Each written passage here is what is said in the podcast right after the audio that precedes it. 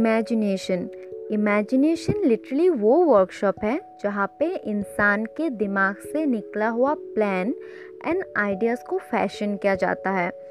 Albert Einstein कहते हैं imagination is more important than knowledge imagination is the language of the soul pay attention to your imagination and you will discover all you need to be fulfilled दुनिया में जितनी भी successful startups है companies है branded cars ऊँची ऊँची building Burj Khalifa Palm Jumeirah सब पहले इमेजिनेशन से स्टार्ट हुई थी।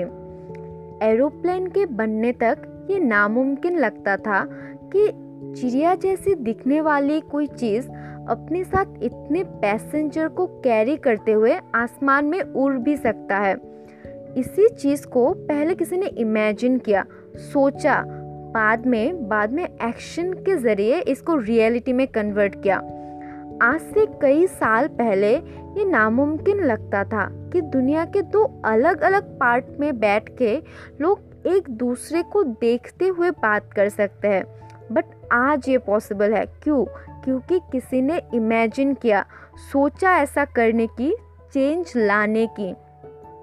इमेजिनेशन बहुत पावरफुल होता है।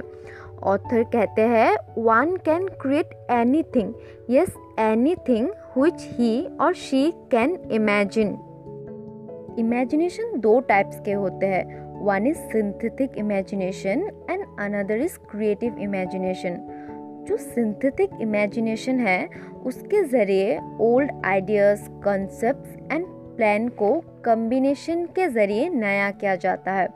ये merely material experience, education and observation में काम करता है। जो दूसरा क्रिएटिव इमेजिनेशन है, वो हमारे फिनाइट माइंड को इन्फिनाइट इंटेलिजेंस से डायरेक्टली कम्युनिकेट करता है। क्रिएटिव इमेजिनेशन के ज़रिए हंचर्स एंड इंस्पिरेशंस को रिसीव किया जाता है। The great leader of businesses, industry, finance, and the great artists, musician, scientist, writer इसी creative imagination को use करते हैं As far as science has been able to determine, the entire universe consists of but two elements, matter and energy. And इस matter and energy के combination के ज़रिए हर वो चीज़ create किया जा सकता है एज परसेप्टेबल टू मैन ये धरती जहाँ पे आप रहते हो हम रहते हैं and every other material thing are the result of evolutionary change Every one of the billion of individual cells of our body and every atom of matter began as an intangible form of energy.